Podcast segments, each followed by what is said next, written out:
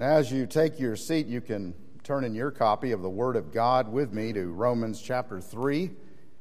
Romans 3, as we continue this series of messages through Paul's letter to the Romans. This morning we are going to look at verses 1 uh, through 8 in chapter 3. Remember, for the last couple of weeks, Paul has spent uh, the bulk of chapter 2 humbling his fellow Jews. They think very highly of themselves, especially with reference to the Gentiles. And Paul addressed their self righteous attitude and behavior, and he made it abundantly clear that just like the Gentiles, Jews are lawbreakers too. In the first eight verses of chapter 3, we find Paul dealing with some objections. We don't know the source of these objections. Paul may have simply put them forward as issues he heard from some Jews, or he may have formulated these objections himself, perhaps as a product of his thinking uh, prior to his conversion. C.K. Barrett said, quote, It's easier to follow Paul's argument if the reader imagines the apostle face to face with a heckler who makes interjections and receives replies. Professor Dunn said, quote, We would probably not be far from the mark if we were to conclude that Paul's opponent in this debate is Paul himself, Paul the unconverted Pharisee, expressing attitudes that Paul had prior to his conversion. Remember, Paul saw Christianity as a major threat to Judaism, as well as the very character of God that we worship. And so, in Paul's mind, the movement had to be crushed. I'm sure Paul had these thoughts and feelings in mind. So the details of the debate are a little bit hard to grasp, as this passage is hard to choke down. Paul will elaborate fully on these objections and these topics in chapters 9 through 11. So if you want an understanding, a full, more orbed understanding of all that Paul is talking about in these objections, you read through Romans 9 through 11, and Paul will spell it out. And we'll be covering those chapters, obviously, in the weeks to come. What we do know here is that Paul's teaching in chapter 2, verses 25 to 29, our message last week, prompts these objections. Namely, that there is no fundamental difference between Jews and Gentiles, and that the, the law and circumcision guaranteed neither Jewish immunity to judgment of God or Jewish identity as the people of God. You remember Paul said a true Jew is one from the heart, whose circumcision is of the heart. And a Gentile can experience that experience as much as a Jew. And so this seemed to call into question God's covenant, his promises, and his character. And that's what you have in these eight verses. These verses prompt four distinct but related objections that are offered. I want to list them out to you as you're taking notes, perhaps. The first objection is in verses 1 and 2. Paul's teaching undermines God's covenant. That is the objection. The second objection is in verses 3 and 4. Paul's teaching nullifies God's faithfulness. The third objection is in verses 5 and 6. Paul's teaching eliminates God's righteousness. And the fourth objection is in verses 7 and 8. Paul's teaching violates God's glory. So, along with an outline of the message, join me in prayer. Let's ask God to bless our time of study together. Heavenly Father, I pray now that the words of my mouth and the meditations of my heart might be pleasing in your sight. O Lord, our strength and our Redeemer. Holy Spirit, be our master teacher. And I pray that you would open the eyes of our heart that we may see the exalted and glorified Lord Jesus through these pages of Scripture today. Bless us, Lord, in our time of study together. We ask now humbly in Jesus' name, amen. Well, the first objection is in verses 1 and 2. That is, uh, the Jews would contend Paul's teaching undermines God's covenant. You see verses 1 and 2. Then what advantage has a Jew? And what is the benefit of circumcision? Paul is quick to say, great in every respect. First of all, they were entrusted with the oracles of God. You see, the reasoning here is that if Jews are no better than Gentiles, then they have no status as God's covenant people. And Paul's teaching means God is no longer or never was a covenant keeping God.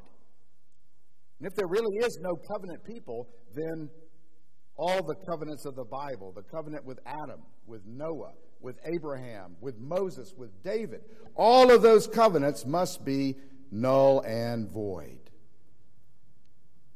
See, the conclusion of this reasoning is God is not personal, and he does not condescend to humanity.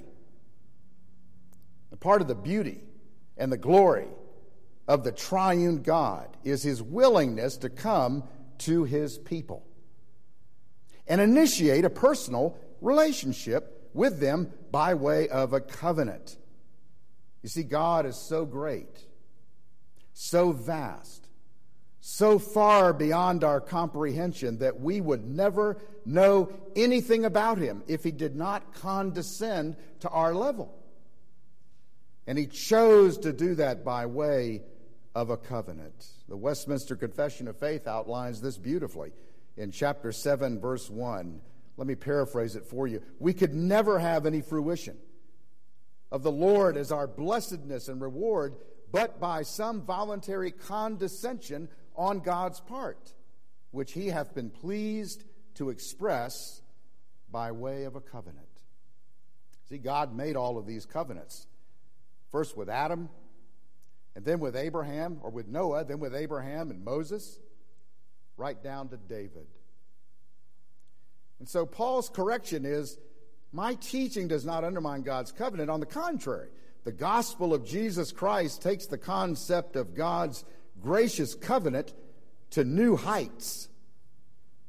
You see, the Jews' failure to keep covenant with God, which he gave to them in the Ten Commandments at Mount Sinai, led the Lord to bring about a new covenant, which he would inaugurate and fulfill himself and God fulfills and completes all of his covenant promises to the Jews as well as the Gentiles in the new covenant in Jesus Christ. And so far from undermining God's covenant with his chosen people, Paul's teaching, that is, the gospel of Jesus Christ, expands God's covenant. And it takes it to a whole new level. See, the self righteous Jews thought if we're no different than the Gentiles, then what difference does God's covenant make? And Paul says you need to look a little harder. You need to look at the spiritual realm and realize that this God that we worship is indeed personal. And he has come down to us in the person and the work of Jesus Christ. You know, there's a movement called deism, an intellectual movement of the 17th and 18th centuries. It accepted the existence of a creator on the basis of reason, but it rejected belief in a supernatural deity who interacts with human beings. And sadly, that movement has continued to this day. We don't like a personal God. There's a part of us that shuns him. But when we yield to him and we recognize that He has come close to us in order to redeem us from our sin, in order to forgive us. Then we realize our God has always been and will always be a covenant keeping God. Let me apply that practically. We may rest assured that our God keeps His word. He never breaks his promises. He is completely true to his word and he cannot lie.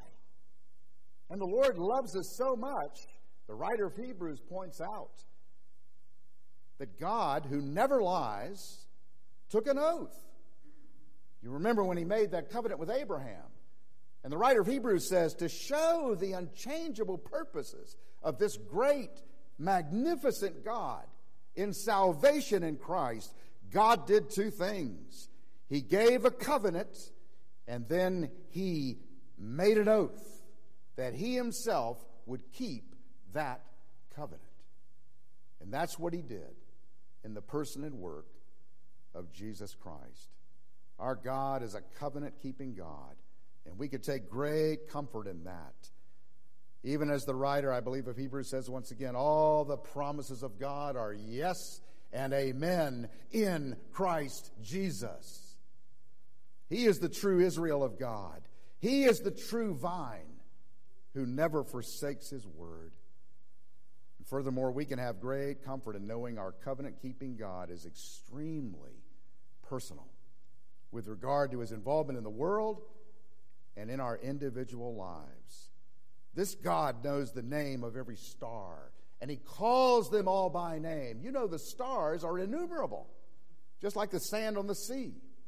When you read Isaiah 40, you see this great, magnificent, awesome God calls every single star by name as he leads them out in procession.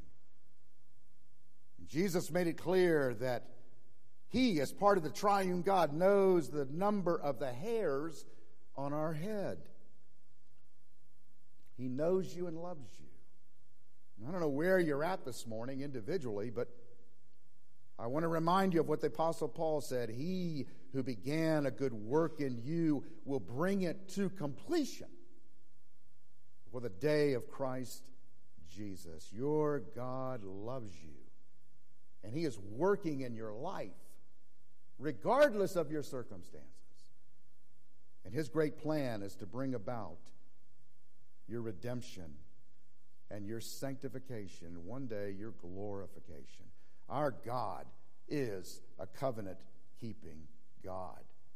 Objection number one dismissed. The second objection Paul's teaching nullifies God's faithfulness. Look at verses 3 and 4.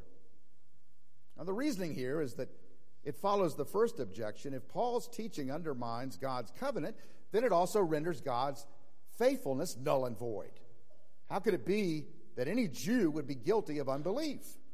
I mean, the very name Jew means believer in Jehovah but it was in word only. You remember Isaiah said, This people honors me with their lips, but their hearts are far from me.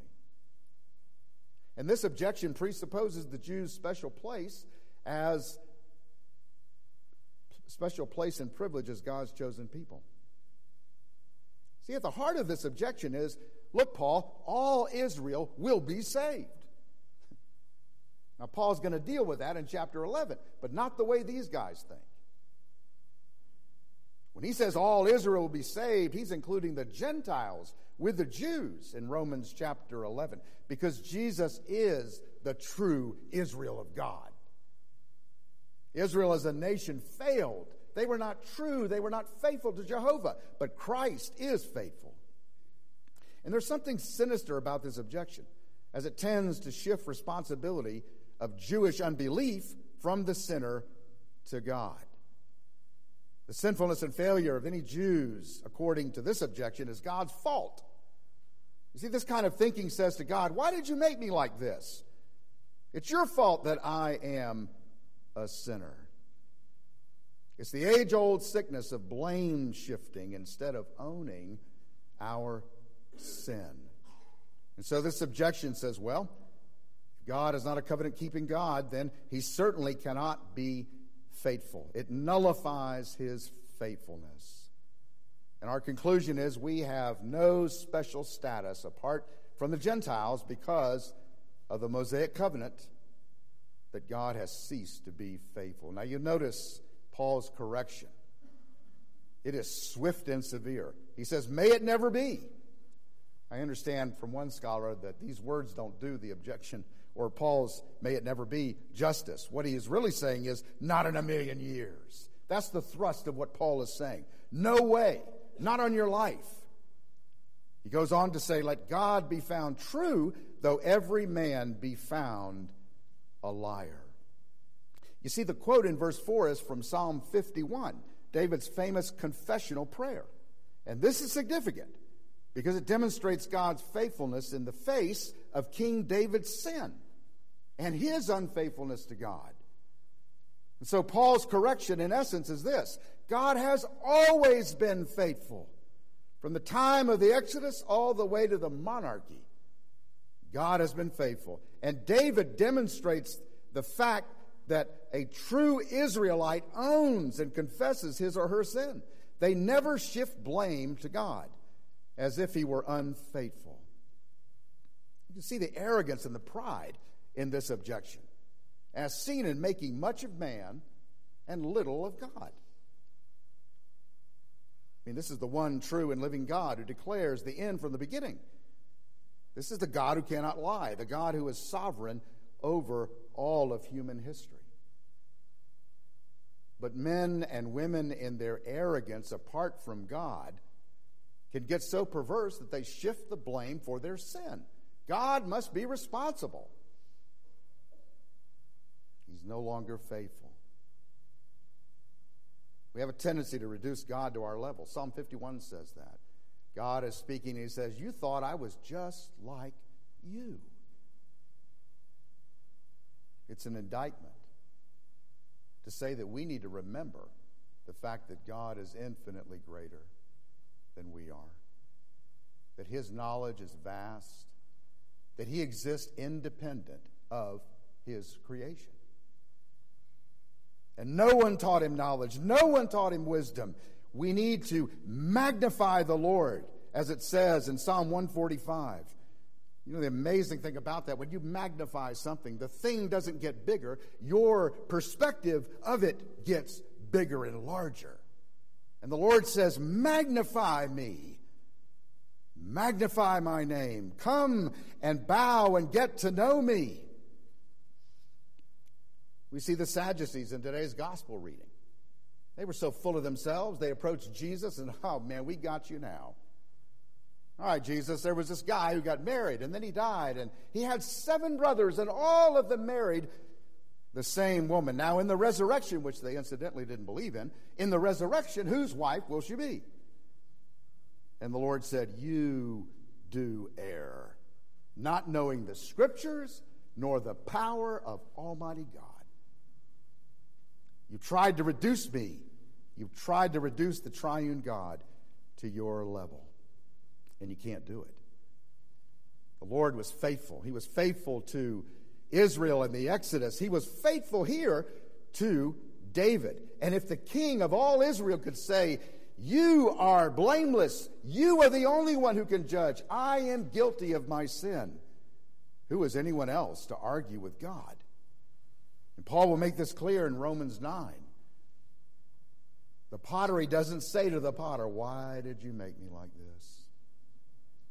We are responsible for our sins. God is not. There is no evil or sin in him, according to Psalm 5. And we need to humble ourselves and not make much of man. Sinners do not have the power, moreover, to manipulate God and his faithfulness. See, that's what these people are saying. Notice how arrogant they are. This unbelief will not nullify the faithfulness of God, will it? They're insinuating that somehow man's actions could lead to the lack of faithfulness on God's part. And sadly, many go through life believing this fiction that their actions and their behavior condition God's behavior. That they, not God, are really the measure of all things. This is not simply a Jewish objection, it gives birth to humanism. The thought that I am the measure of all things. You know, humanism was a Renaissance cultural movement, a system of thought attaching prime importance to human rather than divine and supernatural matters. But it's the Lord who is in control. Listen to the words of Deuteronomy 7 9. Know therefore that the Lord your God, He is God, the faithful God, who keeps His covenant and His loving kindness to a thousand generations with those who love him and who keep his commandments. And the Apostle Paul said, Faithful is he who called you, and he also will bring it to pass. I love the words of the Apostle Paul in the pastorals. If we are faithless, he remains faithful, for he cannot deny his own. Brothers and sisters, we are part of the body of Christ. And the Lord Jesus is faithful as he brings about the fruition of our union with him throughout this life. And so the second objection needs to be discarded in the interest of God's truth in his word. Notice quickly a third objection. Paul's teaching not only undermines God's covenant, so these people think, Paul's teaching nullifies God's faithfulness, or so it seems. Thirdly, Paul's teaching eliminates God's righteousness. Look at verses 5 and 6. But if our unrighteousness demonstrates the righteousness of God, what shall we say? The God who inflicts wrath is not unrighteous, is he? I'm speaking in human terms. It's almost as if Paul is embarrassed to have to bring this stuff up. May it never be once again. For otherwise, how will God judge the world? See, the reasoning with this objection is a holy God cannot possibly demonstrate his righteousness through unrighteous people. Paul, that doesn't fit our understanding of God. If our unrighteousness demonstrates the righteousness of God, then God is unrighteous. He doesn't have the right to judge and inflict wrath. The argument is based on another faulty presupposition that we Jews have always been righteous by virtue of our name, by virtue of our pedigree, by virtue of our birthright. We're God's chosen people. And God's righteousness depends on the righteousness of us. That's what this objection is, in essence, saying. That God's righteousness depends on the righteousness of his people rather than the reverse. And you see, the first is a fiction. God's righteousness is completely independent of us. Quite the contrary, our righteousness depends on Him. We are not righteous in and of ourselves, like this objection puts forward.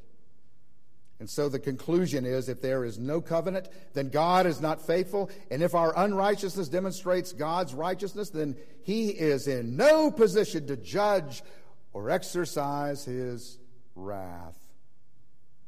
Paul once again says, May it never be. How does he answer? He says, How will God otherwise judge the world? In other words, that is a certainty. God will judge the world. He is not unrighteous. His righteousness doesn't depend on the creature. On the contrary, our righteousness in and of ourselves is insufficient to be brought before a holy God. See, once again, the creature raises his or her intellect above God's word. And sinful creatures bring God down to our level. I am righteous. A Jew would say, I'm righteous over these Gentiles. Surely God is a righteous God and He's going to declare me righteous in my own righteousness. But the gospel that Paul teaches says no. The only righteousness that you can have is the righteousness of God's sinless, peerless Son. And you must be clothed in that righteousness that your sin might be atoned for and that you might be genuinely forgiven that you might enjoy a completely clear conscience. That is salvation in Jesus Christ.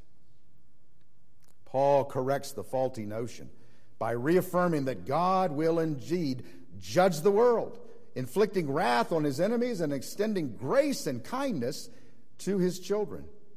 And Paul contends that just like the Gentiles, the Jews are sinners and no amount of their perceived righteousness, which doesn't exist, is enough to stand before a holy God. You see, the fundamental problem here is the failure to see one's unrighteousness against the vast, immeasurable grace and kindness of God in the gospel of Jesus Christ. We must remember our unrighteousness before we can put on the righteousness of Christ in the gospel. In other words, the good news of God's word is that the Lord remains righteous. He is just and the justifier of the one who has faith in Jesus. And that faith is not based on your or my perceived righteousness. We don't have any. God is so far beyond us, not only in wisdom and in his intellect, but in terms of holiness. And so, any notion that our righteousness could achieve his favor is faulty. We have to humble ourselves and say, Lord Jesus, have mercy on me, a sinner. Only in God's condescension to sinners, only in his faithfulness to his unfaithful children, can he come and furnish the very righteousness that he demands, which we lack, and only Jesus can provide. Do you have that righteousness this morning? Well, a fourth observation, a fourth objection Paul's teaching violates God's glory. Look at verses 7 and 8. But if through my lie the truth of God abounded to his glory, why am I still being judged as a sinner? And why not say, as we are slanderously reported, and as some claim that we say, let us do evil that good may come? Their condemnation is just. If God demonstrates, here's the reasoning behind this objection if God demonstrates his righteousness through unrighteous people, then it naturally follows that, one, we should not be judged as sinners. And secondly, we should do evil that good may come. We should sin all we can in order to bring more glory to God. That's the distortion. And Paul himself says, My lie brings about the truth of God to his glory. You see, these people are completely misunderstanding. They don't see the gospel that Paul is proclaiming. They cannot understand it with their minds because their minds are hardened. And the Lord is not, His glory is not violated by Paul's teaching. See, the base argument is what you're saying, Paul, is an incentive to sin. If being bad makes God look good, we will be as bad as we can be. So he looks better and better. And if our evil behavior brings out the goodness of the glory of God, then we should abandon all restraint and live unbridled lives of self seeking pleasure. Let us eat and drink and be merry, for tomorrow we die. The conclusion is there's no such thing as sin. For if my evil behavior glorifies God, then how should I be judged as a sinner? That's unfair. And, ladies and gentlemen, this objection demonstrates how far men and women go astray to the truth, from the truth. We have a great potential to enter the world of the absurd, to engage in perverse thinking and actions that completely defy reality. Isn't that where we're at as a country? More and more the further we go. We deny reality. We deny truth. We claim truth in one place until it's inconvenient for us personally. Then we deny it. See, the legacy here is hedonism and existentialism. If I don't believe in a heaven or hell, if there is no judgment, if life is nothing but self actualization and figuring out who I am, without letting any other human conventions define me, without listening to any truth whatsoever, it's all on me. That's existentialism. And it leads to this kind of behavior. Let us eat and drink and be merry, for tomorrow we die. There is no heaven, there is no hell, there is no accountability for my actions. And sadly, many people go through life, many, many more and more, believing the fiction that their function is to discover who they really are, engaging in all forms of immoral thinking and behavior. This kind of thinking says we were not created to glorify God and enjoy Him forever. No, we were created for self existent creatures and the priority is self actualization, self satisfaction, to discover our full potential. Paul offers a correction. Paul considers this clearly and abundantly absurd, which is why he does not bother to address this kind of thinking. This argument disregards the difference between good and evil. Paul rightfully refuses to give an answer, but simply says their condemnation is deserved. How can you possibly think like this? How can you possibly offer an objection? What Paul doesn't say is true anyway. God's glory was made manifestly known in his general revelation. And his glory became even more evident at Sinai in the giving of the Ten Commandments. But God's glory is supremely magnified and exalted in the gospel of Jesus Christ. How? By his immeasurable, boundless love for we sinners. It is not our sin which glorifies God, it is his vast, immeasurable love for us while we were still in our sins, Romans 5 says, which led him to send his one and only sinless Son as a sin bearing sacrifice for our salvation. And what is the result? We become new creatures according to his unfathomable grace and mercy. And we display his glory as redeemed sinners. All of us are in the same mess. We don't glorify God, we don't truly enjoy him until we come into a relationship with his son, Jesus Christ. That's why the Apostle John said in chapter 1, verse 14 of his gospel, the Word became flesh and dwelt among us, and we beheld his glory. Glory as of the only begotten of the Father, full of grace and truth. Have you come to know Jesus Christ? Do you have a relationship with him? Have you experienced his grace and coming to grips with the truth that we are sinners in need of salvation? Because if you do that, the glory of God will be seen as you stare in a mirror. Listen to the words of the Apostle Paul in 2 Corinthians 3 8. We all, with unveiled face, beholding as in a mirror the glory of the Lord, are being transformed into the same image from glory to glory, just as from the Lord the Spirit. Moses couldn't behold the glory of God, he had to have a veil to protect himself. But what Paul is saying is when you come into the light and you confess your sins and throw yourself at the mercy of Jesus Christ, you'll not only be forgiven, you yourself will reflect the glory of the triune God. Because Jesus Christ will live inside of you.